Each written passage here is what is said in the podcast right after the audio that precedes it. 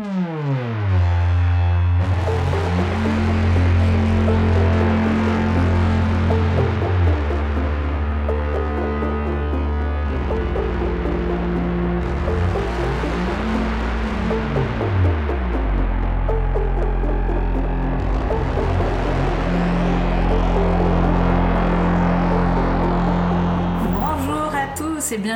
dans cette 49e émission des Videomaniacs. Eva, mais quel âge ça nous fait? Je ne sais pas. Toujours jeune d'esprit. Euh, donc je suis toujours avec Léo. Bonjour. Eva. Bonjour. Et Amandine. Bonjour.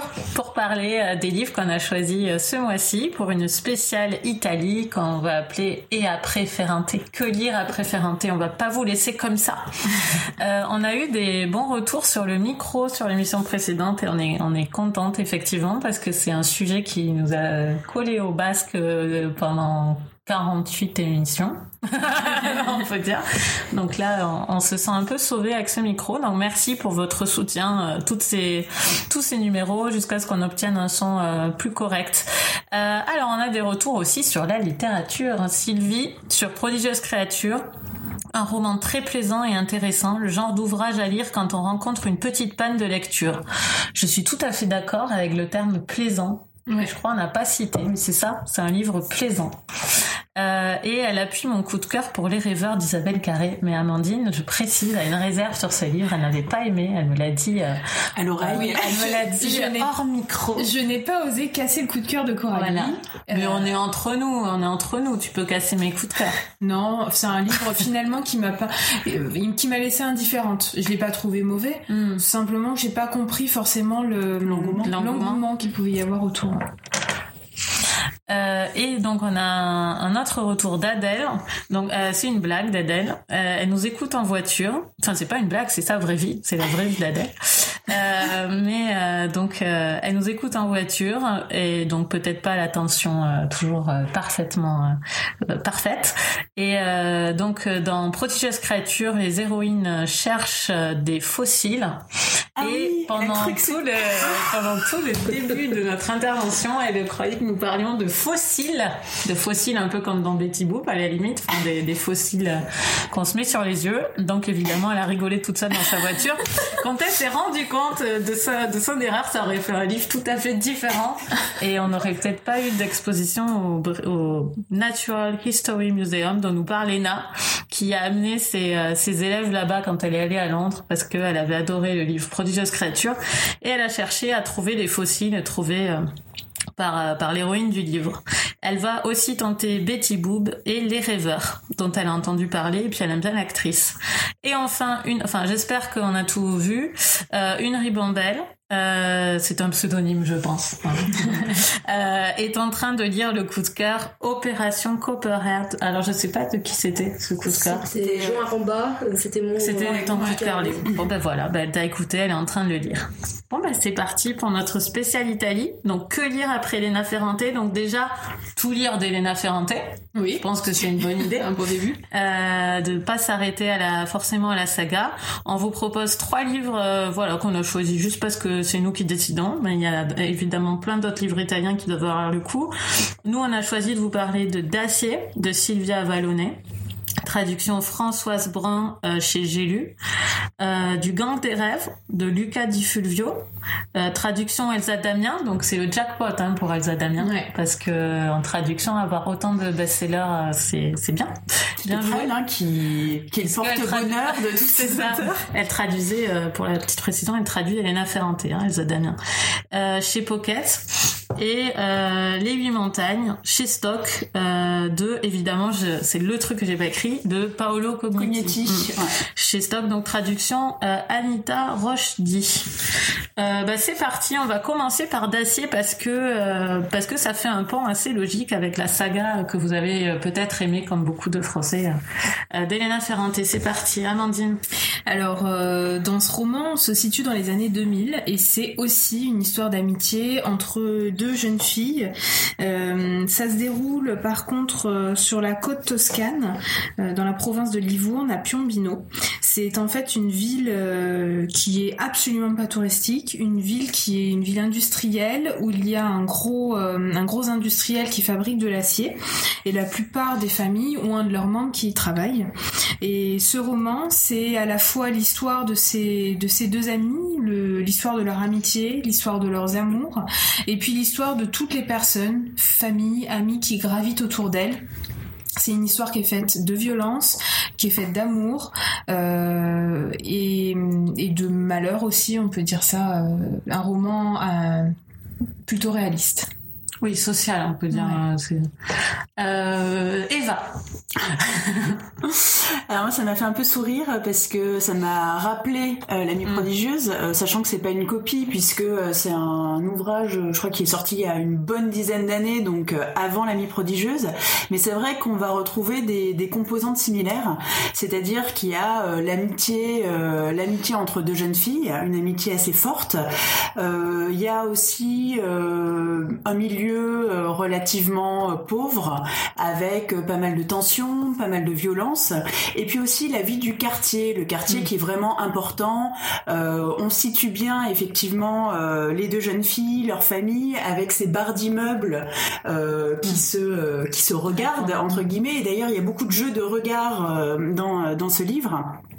Bon après effectivement euh, la comparaison va s'arrêter là parce que Mm. forcément il y a une sorte d'amitié, euh, des gens qui gravitent autour, etc. Enfin ça c'est la composante euh, un peu de, de n'importe quel livre.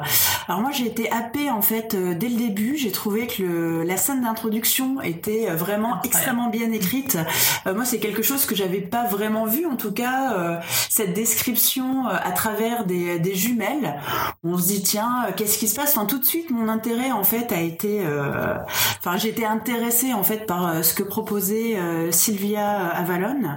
Euh, j'ai trouvé que le livre était était plutôt bien écrit. On s'attache assez vite en fait à ces deux personnages de jeunes filles, à leurs rêves, à la confrontation en fait bah, des rêves avec la réalité, qui est une réalité relativement dure.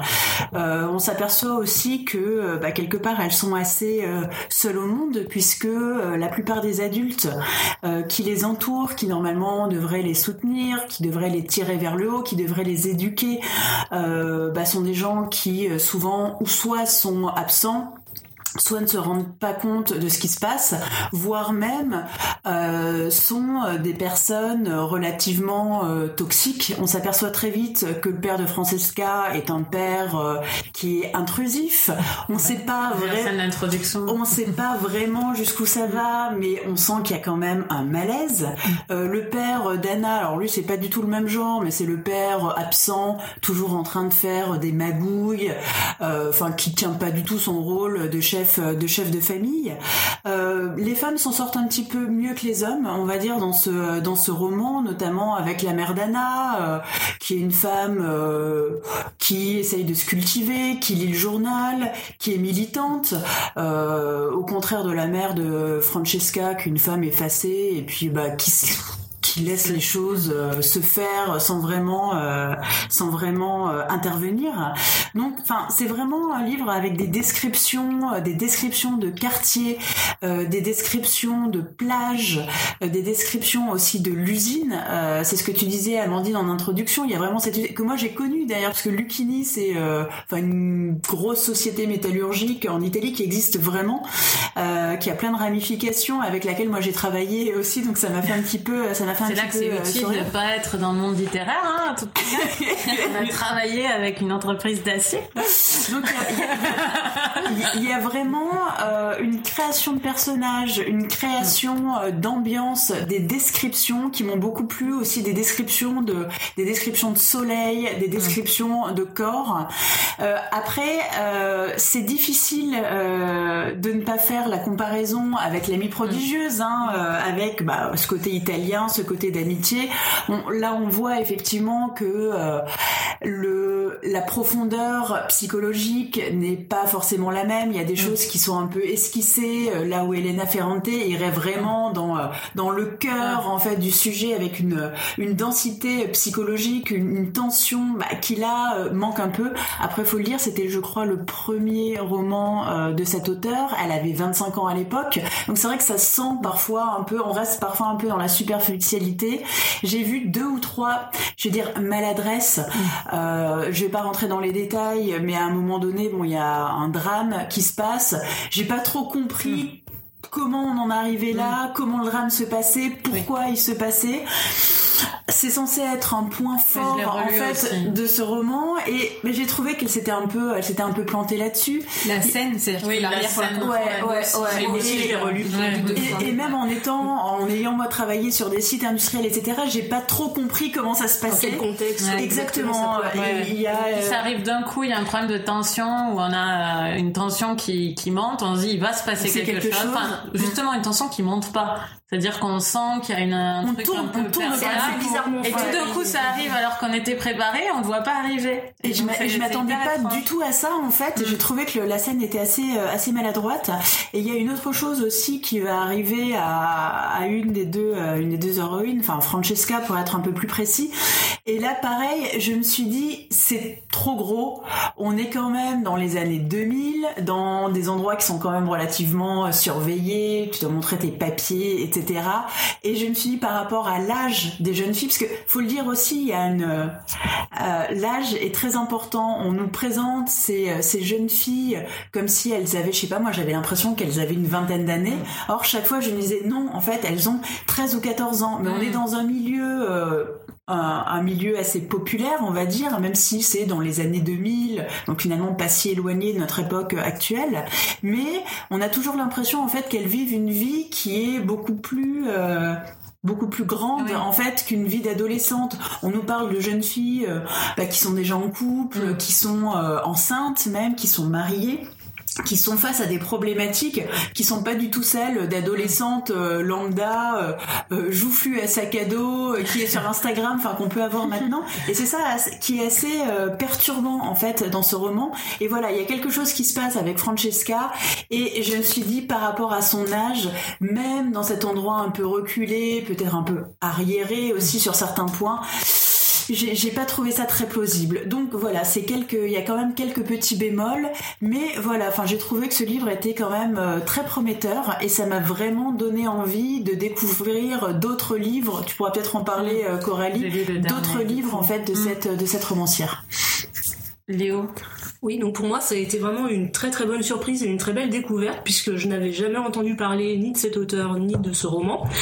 Euh, donc bon, je rejoins Eva sur l'essentiel de ce qu'elle a dit.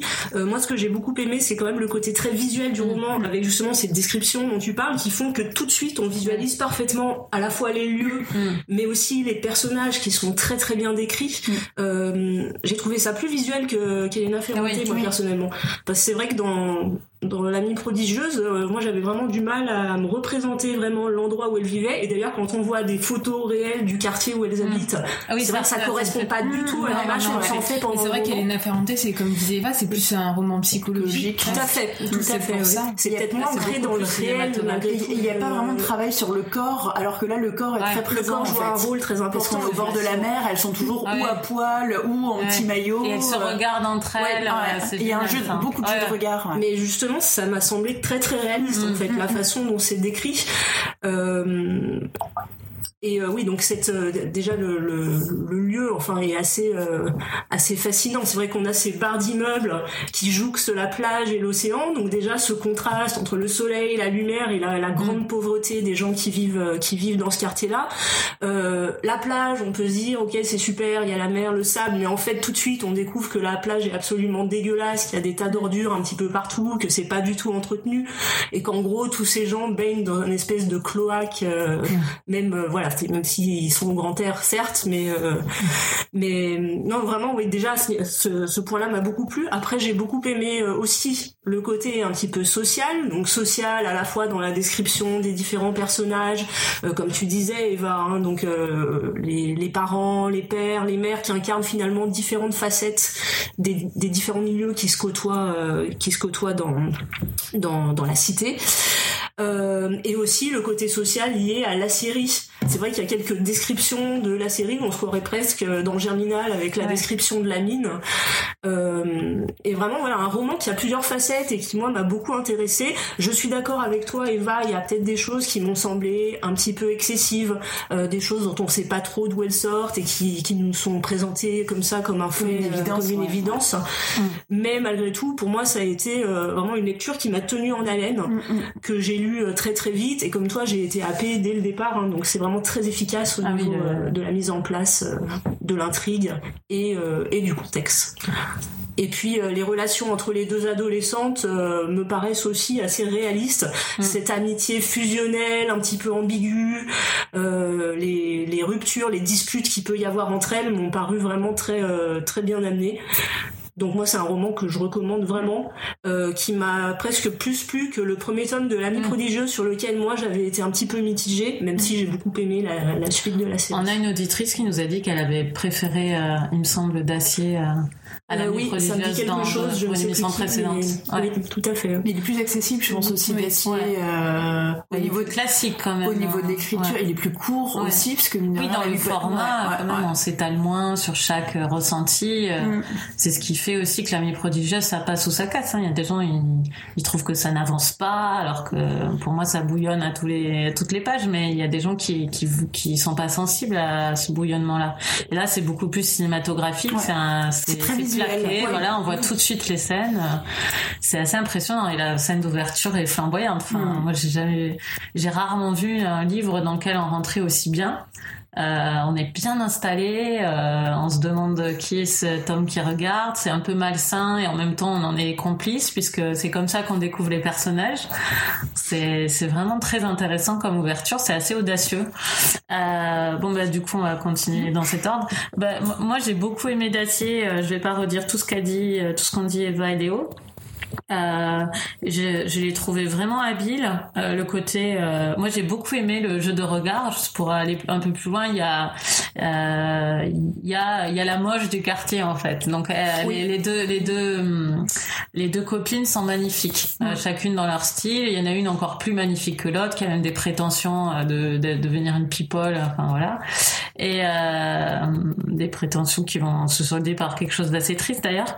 Mais en tout cas en tout cas, donc on a ces deux ces deux copines magnifiques qui, d'une certaine façon, vont ensemble. Euh, mm. C'est une amitié qui s'emboîte parce qu'elles sont toutes les deux jolies. Et puis il y a la moche. Euh, le boudin, vraiment, voilà, c'est terrible. Enfin, moi, je me suis identifiée à ça clairement quand j'étais ado. Euh, donc, elle, euh, elle, quand les, les deux jolies marchent sur la plage, euh, on a une scène juste parfaite mm. où, où on les voit à travers le regard du, du de, de la moche. Et en fait, c'est très intéressant parce qu'elle adopte dans ces cas-là une sorte d'indirect libre euh, où on a les pensées du personnage mais très habilement faites parce que ça mélange en, même temps ce qu'elles disent à leurs copines quand elles cancanent et en mm. même temps ce qu'elles pensent. C'est vraiment bien fait et on a cette impression et on les regarde tout autrement mm, euh, mm, avec euh, avec des elles osent des choses avec des garçons, elles, les touchent alors qu'elles elles s'imaginent même pas leur dire bonjour. Enfin, il y a une jalousie dans cette scène qui est qui est quand même vraiment en même temps drôle et attendrissant. aussi, t'as celles qui se baladent à moitié à poil et celles qui sont derrière leur petite serviette parce que ça déborde, ça déborde un peu de partout. Euh. C'est hyper réaliste. C'est hyper réaliste. C'est d'une cruauté cruelle, et notamment vis-à-vis de sa sœur qui est handicapée. Parce que... Oui, donc euh, cette fille-là, en plus, elle a une sœur handicapée. Ouais, donc un peu, quoi. on peut dire ça. Alors, moi, je me suis dit ça, et puis finalement, c'est habilement réutilisé dans le livre. Oui, c'est pas gratuit, en fait. C'est pas du tout gratuit parce que cette sœur handicapée, elle, elle, elle ne jalouse pas. Elle a un autre rapport à ses filles et à travers elle, elle, elle voit ce qu'aurait pu être sa vie. Elle se projette, en mais fait, sans ouais. c'est grave. Alors que sa sœur, qui n'est pas handicapée, euh, est hyper aigrie. Et tu te demandes ce que ça donnera, euh, voilà, euh, adulte, euh, voilà. Et j'ai beaucoup aimé, euh, pour euh, finir, et, parce qu'on parle déjà depuis très longtemps de ce livre et je veux qu'Amandine ait le temps de parler. J'ai beaucoup aimé aussi l'ébauche d'amitié entre les mères. Oui, Euh, ouais, c'est j'ai bien trouvé que c'était très bien fait et vraiment émouvant en fait. Il y en a une qui veut aller chercher l'autre, qui sent. Il y en a une qui est interventionniste, celle dont tu parlais, euh, la mère de Ah non, pardon. Anna.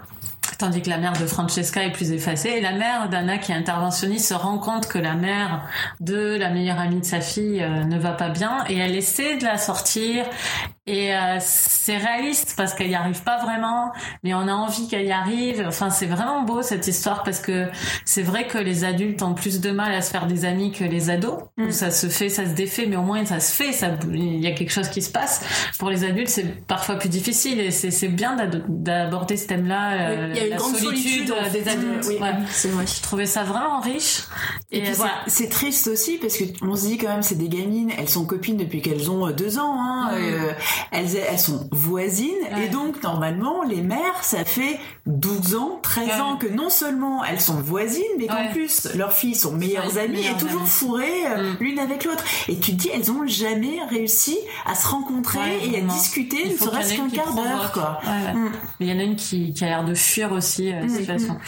Alors j'ai pas beaucoup de réserves, mais juste je trouve que le livre porte quelques réserves qui pour moi sont confirmées avec le dernier que j'ai lu, que j'ai beaucoup moins aimé.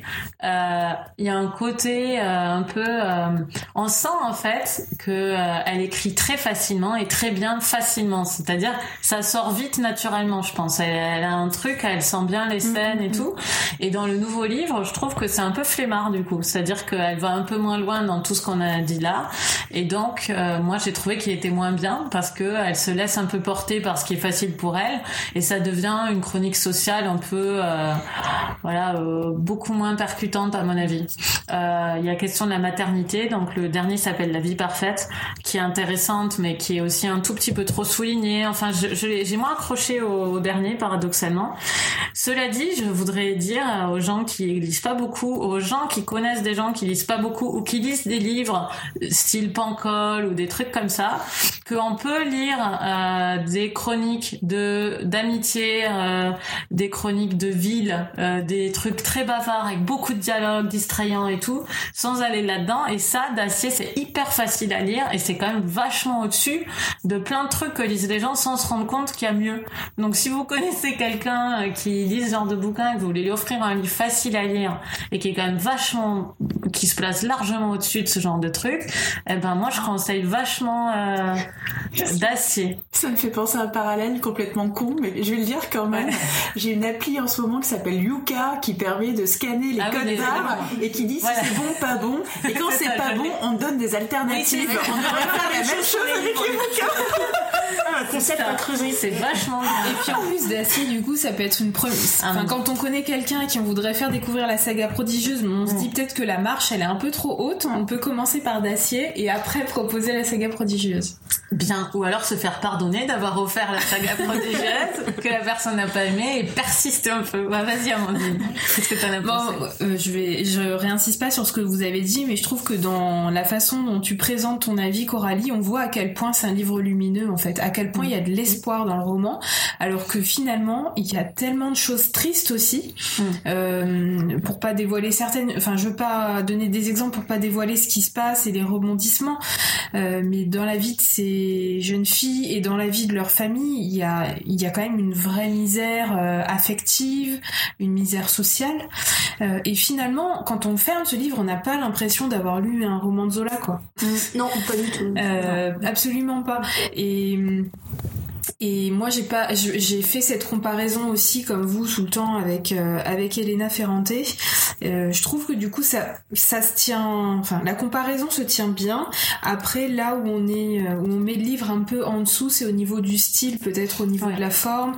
J'ai trouvé qu'il y avait parfois un- des choses qui étaient un peu trop appuyées, du coup pas assez fines ou des répétitions dont on aurait pu se passer. Euh, Ça dit, en a beaucoup dans Ferranté des répétitions. et ben ça m'a pas Ah, ça m'a pas choqué en fait. Ferme. moi, Euh, et puis et puis que dire d'autre que finalement euh, finalement quand on y repense c'est une situation qui est extrêmement triste parce que on est quand même dans les années 2000 et quand on lit ce livre en ayant lu déjà Elena Ferrante on se dit bon on est dans les années 2000 c'est une histoire d'amitié de jeunes Mm. filles elles vont être certainement plus libres que Elena et Oui, Lila elles vont pouvoir faire ce qu'elles veulent de leur vie et en fait on, on voit que on se retrouve dans la même situation des jeunes filles qui rêvent d'une chose c'est d'aller sur l'île qui est en face Oui, de leur oui, vie ça c'est très très proche de. de, de- Ouais. de- ouais, c'est mais on se retrouve exactement dans la même Mm. situation où elles sont enfermées enfermées géographiquement dans leur ville enfermées parce que il y a toujours cette ce patriarcat il y a toujours la mafia qui est présente euh, donc c'est triste, mais en même temps c'est lumineux. C'est ça qui est assez Mm. le paradoxe du coup est, est très bon et, Ouais. et tient très bien. Tout à fait d'accord. C'est sans concession en fait Ouais. sur la misère, tout ce Ouais. qui peut leur arriver de désagréable dans leur vie, et en même temps c'est vrai qu'il y a ce côté solaire qui se dégage pendant tout le roman. C'est notamment la fin qui est avec une ouverture, euh, oui. voilà, au sens propre comme au sens figuré d'ailleurs. Ouais. Et d'ailleurs la fin, enfin on, on sait pas finalement ce qui va advenir euh, par la suite peut-être mieux que ça s'arrête là. C'est vrai qu'elles elles ont 13 ans au début, 14 ans à la fin, Ouais. et on Ouais. Sait pas ce qui se passe après. Quoi. Donc, euh, ça laisse des portes ouvertes, mais Je pense que oui, on est d'accord. Dire. Oui, on oh, quelle belle affiche. Oh, je suis toute excitée. Oui. Alors, on va passer euh, au gang des rêves. On va voir si on est aussi enthousiaste. Euh, c'est Léo qui va nous le résumer. Tant bien que mal, moi, si ça se fait quand même. Euh, oui. Oui. Jusqu'où on va Et tout, voilà, exactement, c'est un peu ça le problème. Euh, oui, puisque le Gang des donc c'est un, un pavé qui fait pratiquement 1000 pages en poche, hein, donc euh, un roman fleuve, euh, qui nous raconte au départ l'histoire de Cheta Luminita, euh, qui est italienne et qui se fait violer euh, vers 13 ou 14 ans. Et donc suite à ce viol, elle tombe enceinte et elle donne naissance à un garçon euh, qu'elle appelle Natale, euh, donc Noël en italien. Et euh, bon, la vie ne s'arrange pas vraiment pour Cheta suite à ça, donc elle décide d'émigrer aux États-Unis.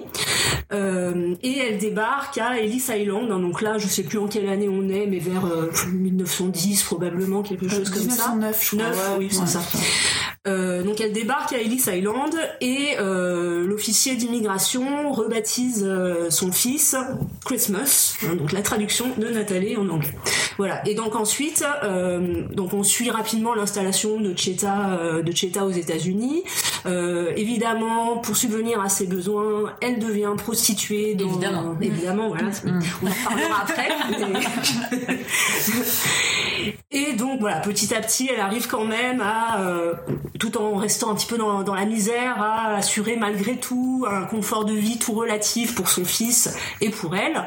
Et euh, donc le roman ensuite, euh, enfin, est constitué d'allers-retours entre deux époques, donc l'époque de l'installation de Cheta à New York et, euh, une dizaine d'années plus tard, donc on suit Christmas qui est qui est donc un, gamin des rues en quelque sorte, mais mais qui va bah, qui va essayer justement d'échapper d'échapper un peu à sa condition sociale et surtout échapper aux gangs qui euh, sont très présents à cette époque dans le Lower East Side à New York. Et euh, et ensuite, donc, on a un autre personnage qui va intervenir, euh, qui est le personnage de Ruth, euh, donc qui est euh, une jeune, une jeune héritière juive, donc qui a à peu près le même âge que Christmas, qui est issue d'un milieu assez aisé, et qui un jour va se faire violer. Évidemment. Non, je suis désolée, on en pas- rigole, hein, c'est pas très Non drôle. il n'y a pas d'autre rebondissement Ouais, que le viol. Voilà. qui, qui un jour donc se fait violer et donc pas seulement violer, elle se fait aussi tabasser, Bah, amputée d'un doigt et elle est laissée pour morte au milieu des ordures hein, dans une rue de New York. Et Christmas donc va la découvrir à moitié morte et va la sauver en fait, il va l'amener à l'hôpital. Et suite à ça donc euh, une relation euh, amicale voire plus si affinité va naître entre euh, entre les deux les deux préadolescents on va dire. Même si évidemment comme ils sont issus de deux milieux totalement différents bah, ils vont avoir du mal à concrétiser leur leur amour hein, puisque c'est bien de ça qu'il s'agit euh, je vais pas aller beaucoup plus loin, juste dire donc euh, quand même, euh, il va y arriver un moment où il va y avoir une vraie rupture entre les deux, Ah, puisque c'est pas super facile, quand même. puisque Ruth euh, va suivre sa famille en fait à Los, Ange- à Los Angeles, donc sur la côte ouest, pendant que Christmas lui reste euh, reste à New York.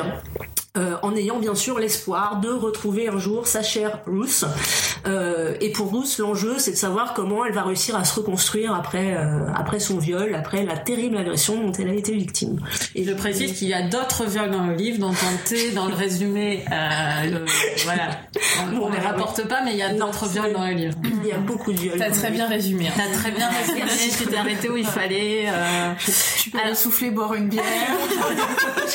Alors, c'est c'est un livre lent, j'ai envie de commencer.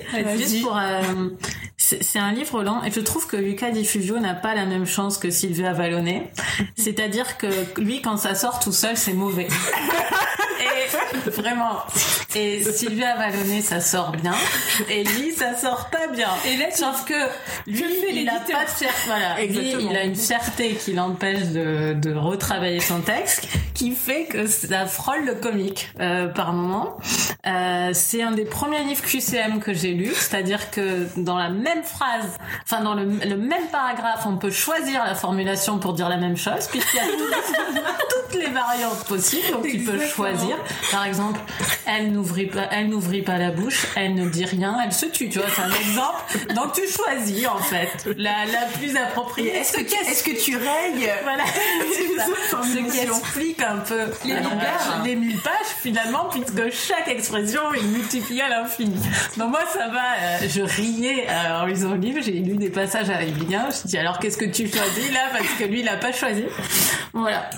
Euh, donc il y a ça, il y a des répétitions à, à, À foison. à foison à tous les niveaux du livre, c'est-à-dire euh, dans le paragraphe, dans la page, dans le chapitre, dans le livre, c'est-à-dire que le viol, le premier, bon ça va, le deuxième tu fais putain, quand même, là il charge la, la barre. Oui, J'ai oublié de dire que pour, Et euh, après, il en fait carrément un truc systémique du livre, c'est-à-dire que dès, alors, il n'y a pas que le viol, il y a le sexe aussi, c'est-à-dire que, et la viol, enfin, la violence, c'est-à-dire que il peut pas y avoir une femme qui se fait pas euh, sauter dans une, dans une scène, c'est pas mais de toute façon, toutes les Toutes femmes, les femmes, toutes les femmes se font violer, Oui. il me semble. Sauf Euh, la mère de Ruth. oui, oui, la mère Parce qu'elle est Rose. Oui, elle sort pas chez elle. c'est un personnage Sinon, elle aurait la différent. chance Et, de et faire la, et la vieille et la dame euh, qui a des problèmes psychologiques, euh, il lui arrive rien à l'hôpital. Enfin, on sait pas. Ouais. Enfin, Mais sinon, moi je trouve, toutes se font violer. Ça se trouve, la mère de Rousse, elle a des problèmes psychologiques parce qu'elle s'est fait violer. Ouais, et ça, on sait pas. dans son enfance. Ouais. Ça doit être la scène qu'il a coupée parce qu'on lui a dit quand même il y a trop de viol il a enlevé ça bon alors euh, moi je suis alors je, je, je ris je me moque et tout et j'ai quand même lu ce livre très facilement avec intérêt parce qu'il y a le côté Titanic moi j'adore Titanic il y a le côté euh, lui il devrait pas être avec elle et quand même ils vont y arriver ils vont être ensemble et donc ça ça marche à tous les coups C'est une très bonne, il y a une très bonne recette. Il y a, Tous les ingrédients. Il y a tous les ingrédients du best-seller. C'est Voilà. ça. Après, voilà, il charge la barque et je trouve qu'il y a une complaisance pour la violence parce qu'il y a un personnage totalement inutile euh, dans le Hollywood. euh, The Punisher. Ouais, vraiment. euh, On sait pas d'où ça déjà, sort. On sait pas d'où ça sort. Euh, moi, franchement, je Mais surtout, pense. ça a rien à faire dans le Mais roman. non, Ouais, euh, voilà. quand t'écris un truc Ouais. qui a l'air d'être si rapidement écrit, et c'est hyper intéressant en plus parce que il met dans le personnage sa façon d'écrire. Attends, dans le livre, il explique comment il écrit parce qu'à travers Christmas qui se met à écrire, on a l'impression d'un mec qui a ses deux mains sur la machine à écrire, qui est là, ah, qui arrête pas d'écrire, qui a les oreilles C'est qui dommage qu'on soit pas filmé. Qui a les oreilles qui fument et qui produit des pages comme ça. Et donc je pense que c'est comme ça qu'écrit. Alors on parle quand même de quelqu'un euh, qui grandit dans un quartier méga pauvre, euh, avec une mère étrangère et qui est quasiment jamais allé à l'école. On est d'accord. Mais Voilà. il écrit et c'est brillant. Dès que ça sort, c'est brillant, tout va bien. Enfin, et c'est comme ça qu'il écrit. Et franchement, moi, je veux bien que, je pense qu'il peut, il ne sait pas écrire des personnages féminins si elle ne l'excite pas physiquement pendant qu'il écrit. Ce qui est totalement euh, possible. Hein, quand on écrit un personnage, on peut être excité parce que euh, il est hyper dans notre tête, il est hyper séduisant et donc voilà. Le problème, c'est qu'il ne, à mon avis, c'est vraiment ma théorie, c'est qu'il ne sait pas écrire une femme si elle ne le, euh, si elle ne l'excite pas au moment a où pas il le écrit. côté sexuel. Et ça, moi, ça m'a vraiment rebuté. Euh, voilà. Et pourtant, voilà, je redis, j'ai vu ce livre avec un certain intérêt à cause de l'histoire. Donc il y a des recettes qui marchent quand même, Euh, mais moi je je peux pas le recommander à cause de ça parce que je comprends même pas euh, euh, le choix des libraires de partout. Les post-it sur le livre, vous n'en reviendrez pas, c'est incroyable. Les critiques que j'ai vues. Toutes les critiques, que ce soit les critiques professionnelles, mais aussi sur les je blogs. comprends pas parce ouais, que mais- c'est c'est même pas que je suis facilement choquée j'ai lu des livres bien plus mais il faut qu'il y ait un sens en fait. Mais là, il y a, y a un vrai problème ouais, de ton. Enfin, il y a quelque chose Ouais. qui colle pas en fait avec Bon, cet Léo, exprès. vas-y. Oui, je suis désolée. euh, mais oui, on, on a quelque chose qui fonctionne pas du tout entre le destin de, Chris- de Christmas qui tient quasiment du conte de fées, Mm. où il lui arrive d'ailleurs des choses très invraisemblables, et puis euh, C'est angélique, en C'est très ouais. angélique, voilà. C'est c'est un- même sa relation avec Rousse qui est aussi un peu niaise, un peu mièvre. Voilà, une belle histoire d'amour, euh, bon, qui, qui apporte pas grand chose. Et à côté de ça, effectivement, des, scènes très crues euh, pour décrire les violences faites aux femmes, donc violences sexuelles euh, ou autres. Euh, et, on se demande vraiment, en fait, enfin, quel, est le quel est le but recherché? Enfin, on a l'impression qu'il a mélangé tout un tas de choses qui allaient pas forcément ensemble, qui forment un ensemble assez disparate. Et, c'est ça qui est choquant, en fait. Oui, c'est- ces ruptures de ton permanentes, mais sans sans cohérence. Contrairement à Dacier où euh, bah, les, violences sont réelles mais elles sont présentées de façon beaucoup plus subtile. Et elles s'inscrivent dans un contexte euh, bah, voilà qui est lourd qui est, qui est très glauque. Euh, mais mais là ouais c'est pas du tout le cas dans le gang des rêves où bah, Ouais, ça tient pas la route. Quoi. Et à côté de ça, moi aussi, effectivement, je l'ai lu très rapidement. Euh, c'est c'est un roman qui, qui se lit bien parce que les personnages, malgré tout, restent assez attachants. Que ça soit Cheta, Christmas, donc qui est un garçon qui a une gouaille, euh, qui, Oui. euh, qui aime bien parler, qui, qui, qui embrouille un peu tout le monde Il y a en une scène parlant, comme en dans discutant. Titanic, un repas où il est invité euh, Ouais, dans un voilà. repas qui un petit peu, classe, euh, il, il arrive à faire sa place, y compris Ouais. dans des milieux euh, qu'il n'était pas forcément destiné à fréquenter. Et c'est vrai qu'on s'attache à ces personnages, on a envie de savoir ce qui va advenir d'eux, mais euh, mais enfin sur le moment, donc voilà, je l'ai quand même lu avec euh, avec un relatif plaisir, mais quand j'ai commencé à y repenser après, je me suis dit mais ça tient pas la route. Euh, voilà. Après le contexte est séduisant aussi. hein. C'est vrai que moi, euh, quand on parle d'Ellis Island, Ouais, New ouais. York dans les années 20, tout de suite j'ai l'œil qui s'allume. Donc euh, donc ça, ça m'a plu quand même. Mais mais voilà, il y a, il y a plein de choses qui à mon avis auraient mérité d'être réécrites. Je pense que le roman est trop long. Enfin, il y aurait eu 200 ou 300 pages de moins, ça pareil. aurait pas été gênant. Et puis donc je rejoins Coralie sur cette complaisance dans la description des des violences. Amandine. Euh, je partage complètement. J'ai été extrêmement déçue parce que comme euh, Léo, c'est un, un contexte historique qui m'a toujours passionnée. J'avais pu découvrir notamment à travers un roman de Tracy Chevalier dont j'ai oublié le nom, mais pareil une histoire d'immigration et j'ai toujours trouvé ça passionnant la question de l'immigration aux États-Unis. Euh, et puis finalement, tout ce contexte historique, à part, on sait qu'à un moment donné, ils sont à Ellis Island, on sait globalement dans quelles années ça se passe, malgré tout, on le retrouve pas. C'est-à-dire qu'on n'a pas vraiment de description de la, de la, de la rue, des, de comment les gens se déplacent, de comment ils s'habillent.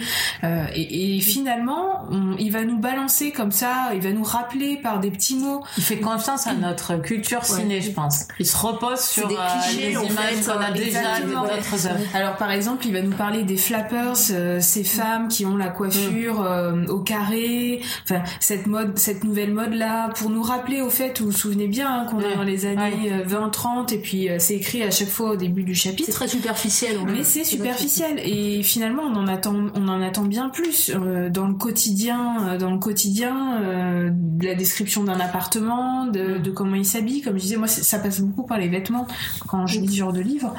Euh, et on voit à quel point c'est juste un exemple, je pense, de la superficialité de l'ensemble du roman. Euh, en plus de ce que vous avez dit, euh, les- bon, moi je suis complètement d'accord sur la problématique des répétitions.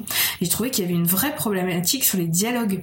Euh, alors les dialogues, ils donnent beaucoup de, dynamisme au roman. Je pense que ça fait aussi, c'est aussi ce qui explique qu'on lit aussi facilement et que finalement ça soit pas tellement désagréable de lire ce livre, alors qu'il a plein de défauts. Mais ils sont quand même très mal écrits. Enfin, moi j'ai trouvé qu'ils étaient très mal écrits parce que on a des fois des gangsters qui s'expriment dans les dialogues. On dit mais c'est pas possible, ils sont pas crédibles deux secondes. C'est ils sont comiques. Il y a un problème sur les registres de langue. Enfin, oui. c'est c'est pas crédible encore une fois. Vrai. Euh, bon, Et pourtant, on sait qu'elle traduit très bien. Donc c'est même pas la Oui. traduction. Non. Parce qu'on sait qu'elle traduit sait très pas bien. un problème de Isabelle. traduction. Elle a été fidèle certainement. euh, Elle peut pas tout à faire, voilà. Elle va pas réécrire le roman, quoi. Elle va faire le travail de l'éditeur qui, là, Mm. pour le coup, on se dit. que- Enfin, moi, ce que je me suis dit euh, tout le long, c'est mais qu'est-ce qu'il a fait l'éditeur? Est-ce qu'il a Mm. relu le livre? Euh Bon, voilà. Donc. euh, Néanmoins, il y a tellement d'avis hyper enthousiastes que je, je ne le déconseille pas, mais j'irais pas dire euh, lisez ce livre-là non plus. Enfin, Ah, Ça reste une lecture facile, Moi, je dirais effectivement. plus en tout cas, c'est enfin, sûr, euh, euh, comme lecture pour l'été, euh, quand on a envie de se vider mais je le recommande pas euh, non, sur le plan on parle littéraire. quand même d'un pavé Ouais. de 1000 pages et il y a tellement d'autres choses bien Voilà, mieux à lire. c'est Euh, 1000 Ouais. pages pour certaines personnes, c'est énorme Ouais. et ça, ça peut représenter trois de mois de lecture. Ouais. Bon. Eva, Je vais aller très vite parce que euh, je suis. oui, gardons du temps. Ouais, je, suis- je suis totalement en phase avec ce que vous avez dit. Donc oui, les points positifs, c'est effectivement les personnages attachants, euh, la période, New York, les histoires de gangs, parce qu'il y a de la mafia, il y a les nouvelles technologies, il y a une histoire d'amour. Enfin voilà, il y a vraiment effectivement tous les ingrédients euh, du best-seller avec, on va dire, c'est un roman très accessible, une écriture aussi pareil très accessible, etc. Donc oui, ça se lit extrêmement bien et les 1000 pages, on les voit pas passer. C'est vraiment euh, ce que je dirais le, le pavé sur la plage, quoi. Le truc qu'on va lire pendant nos euh, deux semaines de vacances euh, au bord de la mer tous les jours. On n'a pas besoin de trop réfléchir pour reprendre là où on en est resté, etc. Donc oui, euh, voilà. Et je peux comprendre effectivement que ce roman est plus par rapport à euh, toutes ces composantes. Après, effectivement, le style, euh, l'histoire finalement est pas très originale. Moi, j'ai eu se l'impression j'ai eu l'impression que c'est c'était des original. trucs que j'avais déjà vus euh, x fois. Le style, euh, comme vous l'avez dit, est vraiment pas terrible, avec ces espèces de répétitions. Puis, je sais pas, un peu de vulgarité. Enfin, je vais reprendre l'exemple du, du proxénète sale qui a une voix profonde Ouais. comme un rond. C'est répété en plus, fois en plus. hein. En plus, il est fier de sa tournure Mais parce qu'il a mis, il il il le met, il le met C'est incroyable. Alors, ça ne marche pas dès la première. Mais, vraiment, il, le- il, il le dit Mais les dix fois, ça marche. oui, oui. Donc après, effectivement, euh, des histoires pas hyper originales, pas hyper bien écrites. Je veux dire, s'il y a vraiment une ambiance, s'il y a des personnages, s'il y a des rebondissements et tout, ça peut vraiment marcher. Mais moi, voilà, enfin le, moi le méga gros problème de ce livre, et j'ai été non, enfin j'ai été choquée de ce que j'ai lu, et ça m'arrive rarement. Enfin, j'ai lu des aussi pareil des romans qui étaient euh, vraiment, enfin je me souviens par exemple de Corrosion de John Bassoff euh, chez Gallmeister. Putain, à toutes les pages il se passe un truc mais horrible. Et à la fin, j'avais limite le haut le cœur. Mais là, enfin voilà, c'est cette complaisance. Et comme tu le disais, euh, Léo, c'est euh, c'est cette euh, cette dichotomie que tu peux avoir entre ce qui se passe pour les femmes et ce côté un peu euh, un peu concon euh, angélique qui se passe avec Nathalie qui, qui échappe à tout, qui échappe à son milieu, qui échappe au mafieux Voilà, il est à. Hollywood, il travaille pour Louis, euh, Où tout- Meilleur. où enfin, tout bref, est facile, tout se passe super bien, et les nanas qui se font bastonner, qui se font violer, souvent pas une fois, mais dix fois, quinze fois, comme ça a pu arriver avec Sheta. Enfin voilà, moi c'est cette complaisance et puis cette, euh, ça sort de nulle part quoi. Ça m'a mis est vraiment extrêmement mal à l'aise. Et ce qui m'a choqué limite encore plus, c'est de me dire mais attends, ce livre, ouais, il est présenté comme un best-seller, et dans toutes les critiques que j'ai pu lire, il y a absolument Zéro mention. personne qui a euh, dit mais attendez mais non. Enfin je me souviens qu'on avait lu euh, Yerul Degger là de Yann Manou qui avait eu tout un débat sur la violence faite aux femmes. Mais là que nenni les seules critiques là-dessus que j'ai pu lire c'est sur Goodreads de la part de lecteurs j'ai même pas de lectrices hein, de lecteurs allemands qui disaient mais attends mais il est puant ce livre. Mais par contre aux États-Unis que dalle en France que dalle quoi. Et j'ai été C'est vrai vraiment que c'est étonnant que ça soit même pas mentionné. alors que nous, on est toutes Ouais, d'accord. ouais, je pense qu'on est complètement unanime sur ce livre, quoi. Et ouais, enfin moi, c'est pas un livre que je recommande, clairement pas. Et, euh, et pareil, enfin, c'est un auteur que j'ai plus envie de lire non plus. Non, moi non plus. Ouais. C'est vrai que du coup, euh, comme ça a eu beaucoup de succès, l'éditeur, donc Slatkin et compagnie, a sorti euh, deux, Deux autres romans d'auteurs, ouais. hein, donc qui sont disponibles. Mais j'avais envie de les lire avant et plus maintenant. Non, c'est bon. Ouais. Bon, donc euh, plutôt pas pour le gang des rêves. On va passer aux huit montagnes. On a beaucoup parlé, et puis il y avait les avis au début. On est, euh, on est presque, euh, on est, euh, on est à 42 minutes déjà. Donc euh, on va essayer de. reste vingt minutes, ça Il va. reste 20 minutes avec les coups de cœur. On va essayer d'aller vite sur les coups de Si cœur. Eva ne parle pas trop sur son coup de cœur. on passe aux huit montagnes chez Stock. Euh, traduction Anita Rojdi. C'est Eva qui va nous parler de ce livre. Alors Les Huit Montagnes, euh, c'est un roman qui a eu euh, beaucoup de succès en Italie puisqu'il a eu l'équivalent du prix euh, Goncourt. Et euh, il nous raconte en fait l'histoire de Pietro. Euh, Pietro, donc euh, au début du roman, c'est un c'est un petit garçon qui vit à Milan avec ses parents. Et ses parents ont vraiment le goût de la montagne. C'est en faisant des randonnées qui se sont rencontrés que leur amour en fait s'est scellé. Et ils ont toujours gardé cette cette nostalgie en fait de de la montagne, de ce qui avait pu se passer là-bas, qui était vraiment très différent de la vie un peu routinière qui peuvent qui peuvent mener à, à Milan. Et donc, ils décident en fait euh, de louer euh, une petite maison en fait euh, dans les montagnes, dans un dans un petit village, en plutôt un hameau même, bah, pour s'y ressourcer pendant les vacances, pour pratiquer la randonnée. Et donc, bah, ils emmènent forcément leur fils unique Pietro avec eux.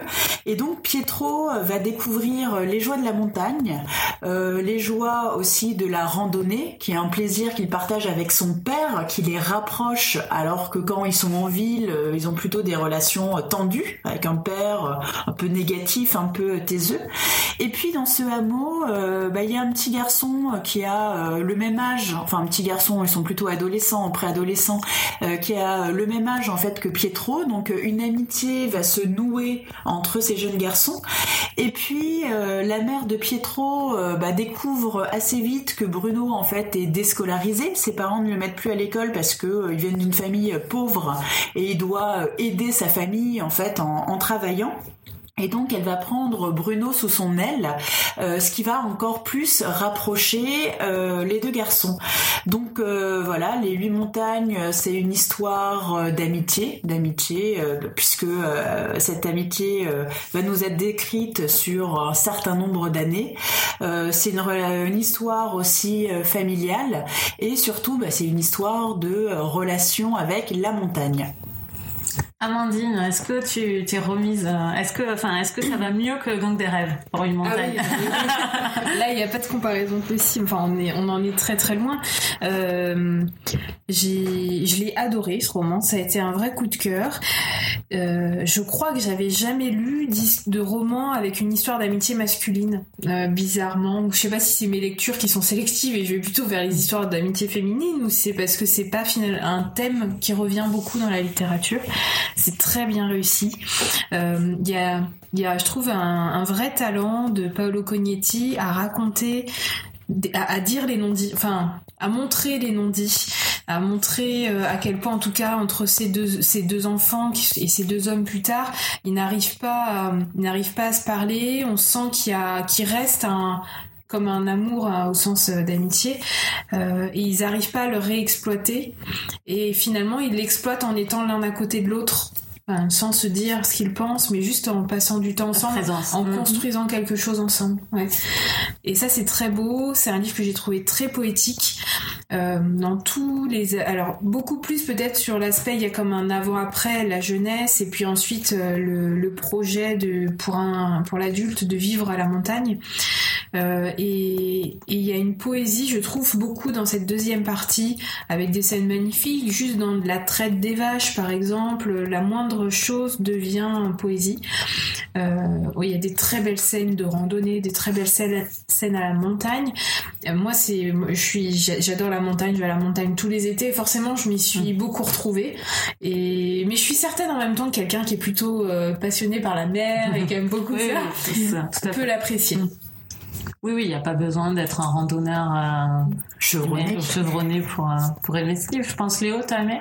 Euh, Oui, j'ai aimé. Alors, c'est pas complètement un coup de cœur. J'ai trouvé qu'il y avait quelques longueurs, des moments où j'avais, enfin, des moments où j'avais du mal à, à, garder un peu mon attention sur le livre. Et pourtant, j'ai rien à lui reprocher. J'ai, enfin, j'ai du mal à expliquer pourquoi ça a pas complètement fonctionné ça a été quand même une très bonne lecture. Hein. Je rejoins ce qu'a dit Amandine, c'est très très bien écrit. J'ai trouvé que tous les aspects qui étaient abordés étaient bien abordés, bien traités. Aussi bien donc la description de la montagne euh, qui est vraiment euh, très très bien euh, très très bien amené que les relations entre les personnages. Donc on a à la fois cette, euh, cette histoire d'amitié entre les deux jeunes garçons et ensuite les mêmes à l'âge adulte, les relations de famille, donc vis-à-vis des parents, avec la mère et avec le père. Donc le, le, narrateur Pietro entretient des relations très différentes avec ses deux parents et c'est très très bien rendu aussi. C'est un roman qui est plein de délicatesse, qui est tout en subtilité, qui prend son temps aussi. Alors c'est peut-être pour ça qu'à certains moments, peut-être que moi j'ai un peu perdu peut-être peut-être le fil. Euh, je sais pas, j'ai vraiment du mal à m'expliquer pourquoi j'ai pas eu de coup de cœur pour ce livre, alors qu'objectivement, euh, bah, c'est un excellent roman et et je le recommande aussi, voilà, pour toutes les raisons qu'on vient qu'on vient d'évoquer. Et je suis d'accord avec Amandine, enfin tout euh, tout ce qui est décrit sur la traite des vaches, tout ce qui traite un peu de la vie quotidienne euh, est passionnant en fait. Mm. C'est tellement bien écrit que. Et va, c'était ton coup de cœur moi, une précédente émission. C'était un coup de mm. cœur. Moi, l'ai lu euh, il y a il y a quelques mois et euh, et ouais, ouais, franchement, je je m'attendais pas du tout à avoir un coup de cœur mm. pour un sujet qui est finalement assez éloigné de mes mes préoccupations. Mais alors il faut savoir que c'est un roman qui est en partie autobiographique puisque Paolo Cognetti aussi, hein, c'est un enfant de Milan euh, qui s'est installé à la montagne, qui a une relation très mm. forte à la montagne. Et enfin moi j'ai été charmée vraiment par l'écriture. Je trouve qu'il n'y a pas, il y a pas de fioriture. Il se regarde pas écrire. Il y a une simplicité, il y a une pureté en fait. Euh, ça prend son temps aussi. Il y a une sorte de, lenteur, de mais sans que ce soit non plus euh, trop, sans que ce soit trop contemplatif. vraiment, c'est, enfin j'ai trouvé que tous les mots étaient là où ils devaient être euh, il y a une, il y a vraiment une, euh, ouais, une, simplicité dans, dans toutes les descriptions, dans les activités quotidiennes, enfin qui est vraiment, c'est vraiment un très beau roman, euh, très très bien écrit et qui, bah, sous cette simplicité apparente, en fait, a une vraie profondeur. Il y a une profondeur psychologique. Il y a aussi cette montagne qui finalement est un personnage en elle-même, avec cette relation ambivalente Ciao.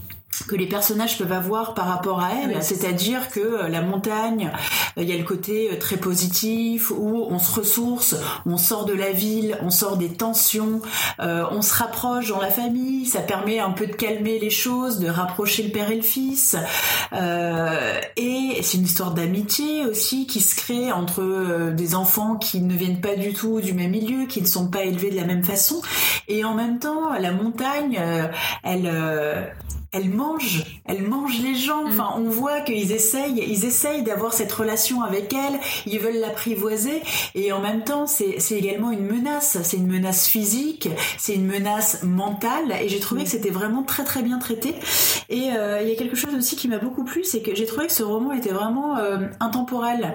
Enfin, franchement, si on savait pas que c'était inspiré de la vie de l'auteur, qui est quelqu'un qui a une trentaine mm. d'années, euh, donc on se dit ah bah oui, mais quand il est petit, c'est les années 80, 80 on nous parle pas vraiment enfin si un petit peu internet apparaît à un moment donné mais il y a quelques petits détails par-ci par-là qui apparaissent et on se dit ah oui effectivement ça se passe à telle époque.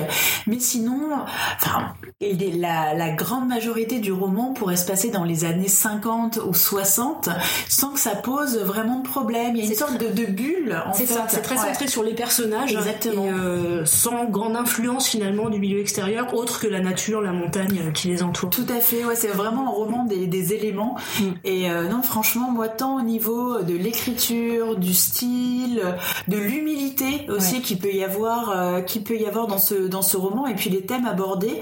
Enfin, c'est, euh, enfin, faut, vraiment, faut y aller. Faut pas se dire non, mais ça va être trop, ça va être sobre, ça va être lent, ça va être ennuyeux. Non, en fait, ça réussit à être passionnant tout en restant simple, vraiment et facile d'accès. C'est pas contemplatif pour autant. Non, non. Alors, oui, bah alors je suis tout à fait d'accord, Eva et tout le monde. En fait, moi, je, ça m'a fait penser un peu à ce que j'ai pu lire de littérature japonaise, euh, dans l'épure euh, du style et puis dans cette relation euh, à la nature euh, qui, qui parle directement au, cœur. Et j'ai trouvé que c'est ça me faisait penser à ce que j'ai pas d'exemple précis en tête mais à plusieurs moments je me je me suis retrouvée un peu dans la littérature japonaise.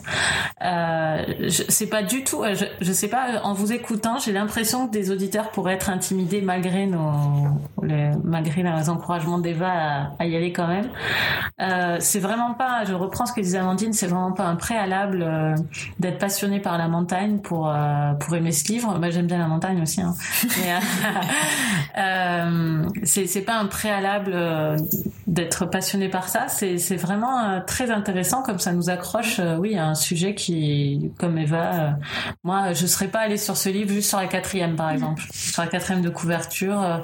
J'aurais eu peur que ce soit un peu taiseux, peut-être un peu euh, ou, trop aride. trop- ou trop aride, ou alors euh, voilà, j'aurais voilà, j'aurais eu un peu peur. Et, et en fait pas du tout, et aussi aidé par le fait qu'au début on commence en ville quand même euh, ce livre, et ça c'est assez habile de sa part parce qu'il nous amène dans la montagne, euh, il nous met pas dans la montagne dès le début, ou en tout cas il me semble que la présentation des personnages c'est sur le fait sur euh, la vie de pas assistante sociale mais entre sage-femme et assistante sociale de sa mère, son père qui est qui est quand même assez malheureux dans son bureau, c'est des c'est des thèmes qui accrochent n'importe quel lecteur. Il nous euh, met voilà dans un contexte qu'on connaît. connaît et il On nous amène, voilà, et ouais. nous amène à la montagne. Et c'est quand même encore un début très très habile. On parlait du début de d'Acier, mais je trouve que celui-là, parce qu'il est très très beau.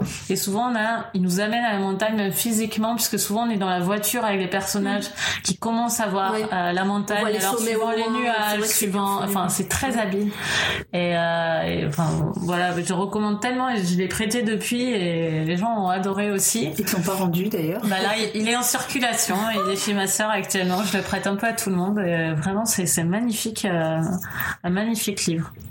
Voilà. Bon, bah, on a fini notre affiche. C'était les huit montagnes chez Stock. Puis on en recommande quand même Et deux on en recommande deux sur trois, donc c'était une belle l'unanimité, à oui, sur l'unanimité. Ouais, on a que- été très d'accord sur cette Ouais, émission. C'est vrai, alors que en plus, euh, je pense qu'avant d'avoir lu les trois livres, Ouais. on serait tous dit oh, le Grand Ouais, des c'est rêves, c'est celui qu'on va adorer. Ouais. Ouais, bah Comme voilà. Comme quoi. Euh, on passe au coup de cœur. Euh, bah, Léo, quel est ton coup de cœur? Alors, j'ai décidé de vous parler de La Nuit du bûcher de Sandor Marai, donc un roman hongrois, euh, qui est un petit peu à part dans l'œuvre de Sandor Marai, puisque Sandor Marai a plutôt l'habitude d'écrire des romans qui se passent en Europe de l'Est au début du XXe siècle. Et, euh, et là, pas du tout, c'est un roman historique qui se déroule euh, vers 1600, j'ai plus l'année exacte en tête, et qui traite de l'Inquisition. Mais tu voulais qu'on le mette à l'affiche, ce livre, non? T'en avais pas Ah, parlé je l'avais proposé, mais comme tu l'avais mis dans la liste de, nos propositions. Oui, oui, mais- oui, oui, ça me dit quelque chose. Vas-y, vas-y, Et, euh, et oui, donc ça traite de l'Inquisition. En fait, le roman se présente sous la forme d'une longue lettre hein, écrite par, euh, par un carme, donc un carme espagnol.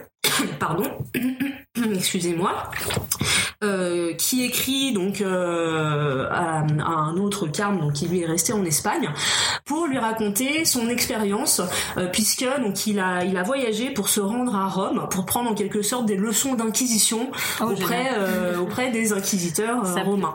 Hum. Voilà. Et donc, bah, on découvre un peu tout tout ce qu'il a appris sur place, sur l'inquisition, sur sur le rôle des différents euh, des différents des différents inquisiteurs, donc notamment ceux qui interviennent auprès des prisonniers, auprès des hérétiques, euh, pour essayer de les convertir euh, avant euh, avant qu'ils aillent sur le bûcher. Et, et j'ai trouvé le roman vraiment très intéressant. Euh, bah déjà, c'est toujours intéressant de lire des choses sur l'Inquisition. C'est un sujet que j'ai pas forcément l'habitude de rencontrer en littérature. Euh, donc euh, le contenu, le thème m'a vraiment intéressé. C'est euh, enfin c'est- intéressant aussi de voir à quel point les, les inquisiteurs sont aveuglés et persuadés en fait de vraiment rendre service euh, rendre service aux hérétiques qu'ils essayent de convertir puisqu'ils leur proposent de sauver leur âme donc Bah, c'est pas rien bien, quand même. voilà, c'est pas anodin.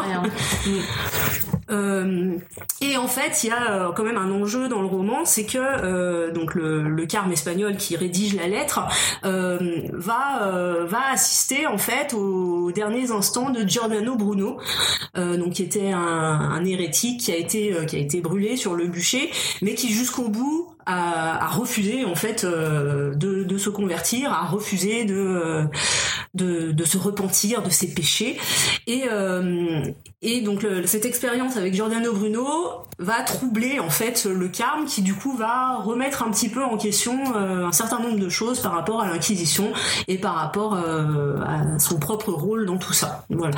Bon, je vais pas en dire plus, hein, mais donc le roman, moi je l'ai trouvé très bien écrit. Il est lent parce que le format lettre peut être un peu intimidant. Euh, moi, honnêtement, honnêtement, moi j'ai trouvé que c'est assez bien, c'est assez vivant parce qu'il y a aussi des, des, choses. dialogues quand même.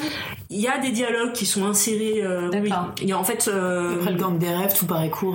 la plupart des protagonistes ont l'occasion d'intervenir à un moment ou à un autre. Il y a des dialogues où chacun expose un peu son point de vue. Donc c'est ça que je voulais dire aussi. C'est pas manichéen en fait, parce que c'est vrai que en adoptant le point de vue des inquisiteurs, du coup, on condamne pas l'inquisition, mais on est amené plutôt à, découvrir, euh, mm. voilà, à se forger un avis. Alors, ce qui est intéressant aussi, c'est que bah, Marai, il était, il était hongrois, il a connu, euh, enfin, tout, les périodes du milieu du XXe siècle, notamment les régimes, les régimes fascistes. Il a été exilé, et il y a un parallèle en filigrane entre l'inquisition et justement les régimes totalitaires du XXe siècle.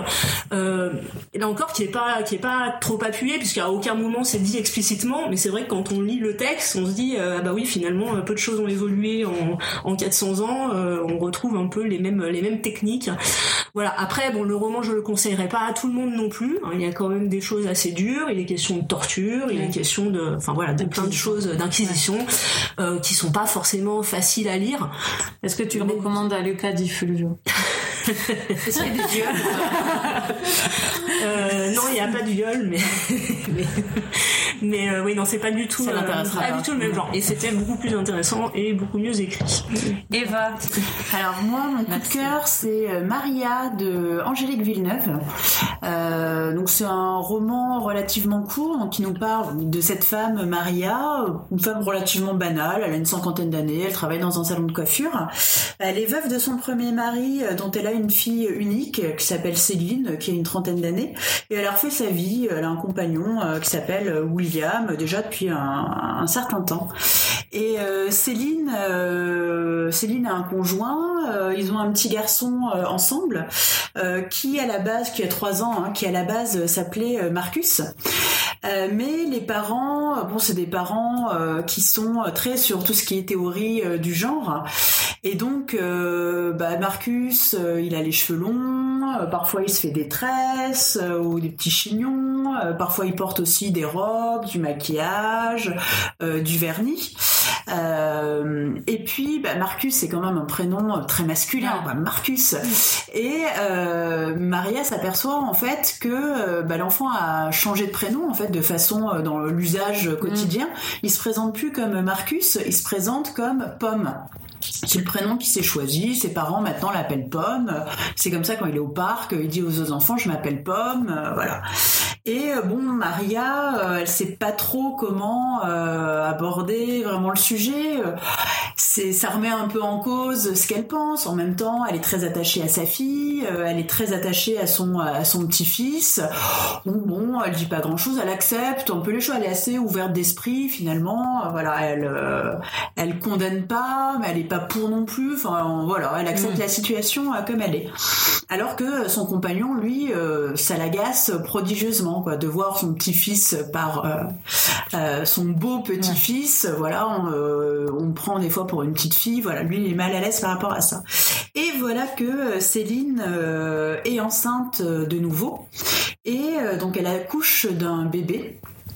Et donc, bien sûr, bah, première question, c'est alors, c'est un petit garçon et une petite fille? Et là, elle dit, bah non, c'est un bébé et elle décide en fait de ne pas révéler euh, le sexe de l'enfant, même à sa propre mère. Et euh, l'enfant a un prénom, euh, enfin il s'appelle Noon. Donc Noon, pareil, est-ce que c'est un garçon, est-ce que c'est une fille, on ne sait pas. Et là, en fait, c'est un peu le, un peu le début de la fin. Maria euh, vraiment prend mal le fait qu'elle-même ne sache pas en fait si elle a un petit-fils ou si elle a une petite fille. Elle n'arrive pas à nommer ce, ce bébé. Elle, elle voudrait pouvoir dire voilà, j'ai une petite fille, ma petite poupée, ma petite biche ou euh, je sais pas mon petit pirate, voilà. Et euh, donc voilà, elle a vraiment envie, elle a vraiment envie de, de, de savoir. Et euh, sa fille le sent, le conjoint de sa fille le sent aussi. Donc voilà, il y a, il y a une gêne, il y a un malaise. Et donc du coup, bah, ils veulent jamais lui confier l'enfant, parce qu'ils ont peur qu'elle regarde dans la couche, euh, etc. Et là, Elle euh, va regarder dans et la là, euh, William, ouais, donc du coup, bah, autant Marcus, elle l'avait quasiment, euh, enfin, elle l'avait euh, très régulièrement, autant bah, Noon, elle est tenue, elle est tenue à l'écart et ça crée vraiment un. J'ai l'impression que tu nous parles de collègues à toi, là, tu sais. euh, On dirait que tu les- Mais c'est dirait que tu connais ces gens. Et, mais parce que le, le, le roman, en Mm. fait, est, est très réussi à cause de ça. Et là, William, enfin, il en a ras-le-bol et euh, il prend ses clics et ses claques et il s'en va. Et donc, on se retrouve avec Maria qui est complètement désemparée. Son compagnon de plusieurs années est parti. Sa fille et son conjoint lui bat, lui battent froid. Elle voit quasiment plus euh, ses petits-enfants. Et elle, en fait, euh, elle essaye, hein, euh, son monde part, enfin, vole complètement en éclats. Et puis, bah, elle essaye de faire ce qu'elle peut pour que tout se remette à sa place. Parce qu'elle, elle a pas de mauvaises intentions, elle a pas de mauvaises pensées. Elle aime tout le monde et elle voudrait que ça se passe bien. Et vraiment, enfin, ce personnage de femme est extrêmement bien décrit. Euh, j'ai trouvé vraiment très attachant. J'ai trouvé intéressant euh, euh, la façon dont Angélique Villeneuve a de voilà de nous parler en fait de la théorie du genre. Ça nous fait poser des questions aussi, de se dire bah pourquoi rose pour les filles, bleu pour les garçons, pourquoi un garçon ne pourrait pas mettre du vernis ou du maquillage, pourquoi aussi des prénoms genrés, pourquoi c'est si important aussi pour nous de savoir si c'est un garçon, si c'est une fille? Donc voilà, c'est- ça, ça provoque du questionnement et en même temps c'est pas vraiment ça en fait le centre du roman. Euh, on aborde la théorie du genre, mais finalement c'est plutôt le côté radical de la chose. C'est euh, pourquoi William tout d'un coup, euh, alors que ça fait peut-être dix ans qu'ils sont ensemble, il n'y a, pas de communication. Pourquoi il n'essaye pas de comprendre? Pourquoi il n'essaye pas juste bah, de mettre son mouchoir là-dessus et de se dire ça ne me regarde pas? Pourquoi les parents aussi pareil euh, disent non, je ne veux plus que tu vois le bébé alors qu'il pourrait être dans la pédagogie, dans les explications, etc.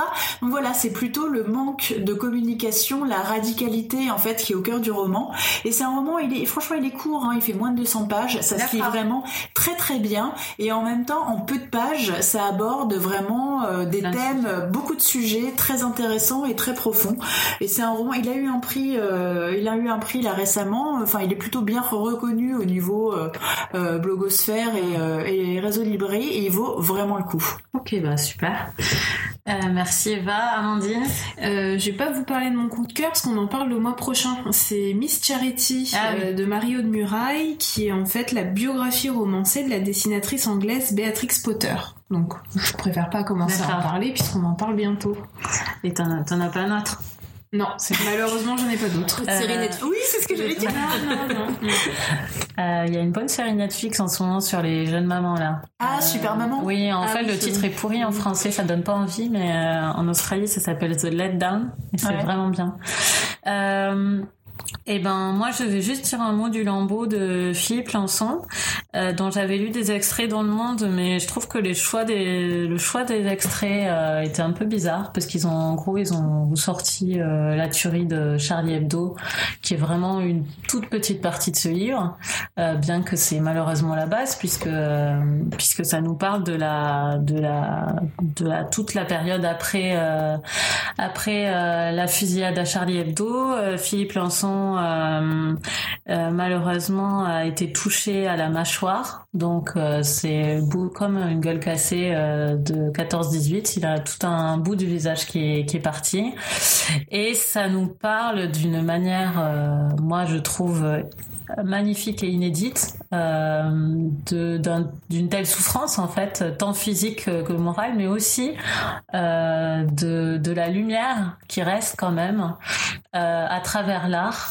euh, qui reste dans sa vie, à travers l'art et à travers sa capacité à, vivre avec les autres. C'est-à-dire que il comprend très vite dans un service très difficile puisqu'il est avec des, des, malades du cancer vraiment très très amochés euh, puisqu'il est dans un service de stomato donc il y a plein de cas. Mais il comprend très vite que en, en faisant attention aux gens autour de lui euh, aux gens de l'hôpital en étant un peu euh, euh, à l'écoute de, de, ce qui se joue autour de lui en nouant des liens très forts avec sa chirurgienne en étant vraiment ouvert à tout, tant à l'art que à ses amis qui viennent le voir, que aux gens de l'hôpital.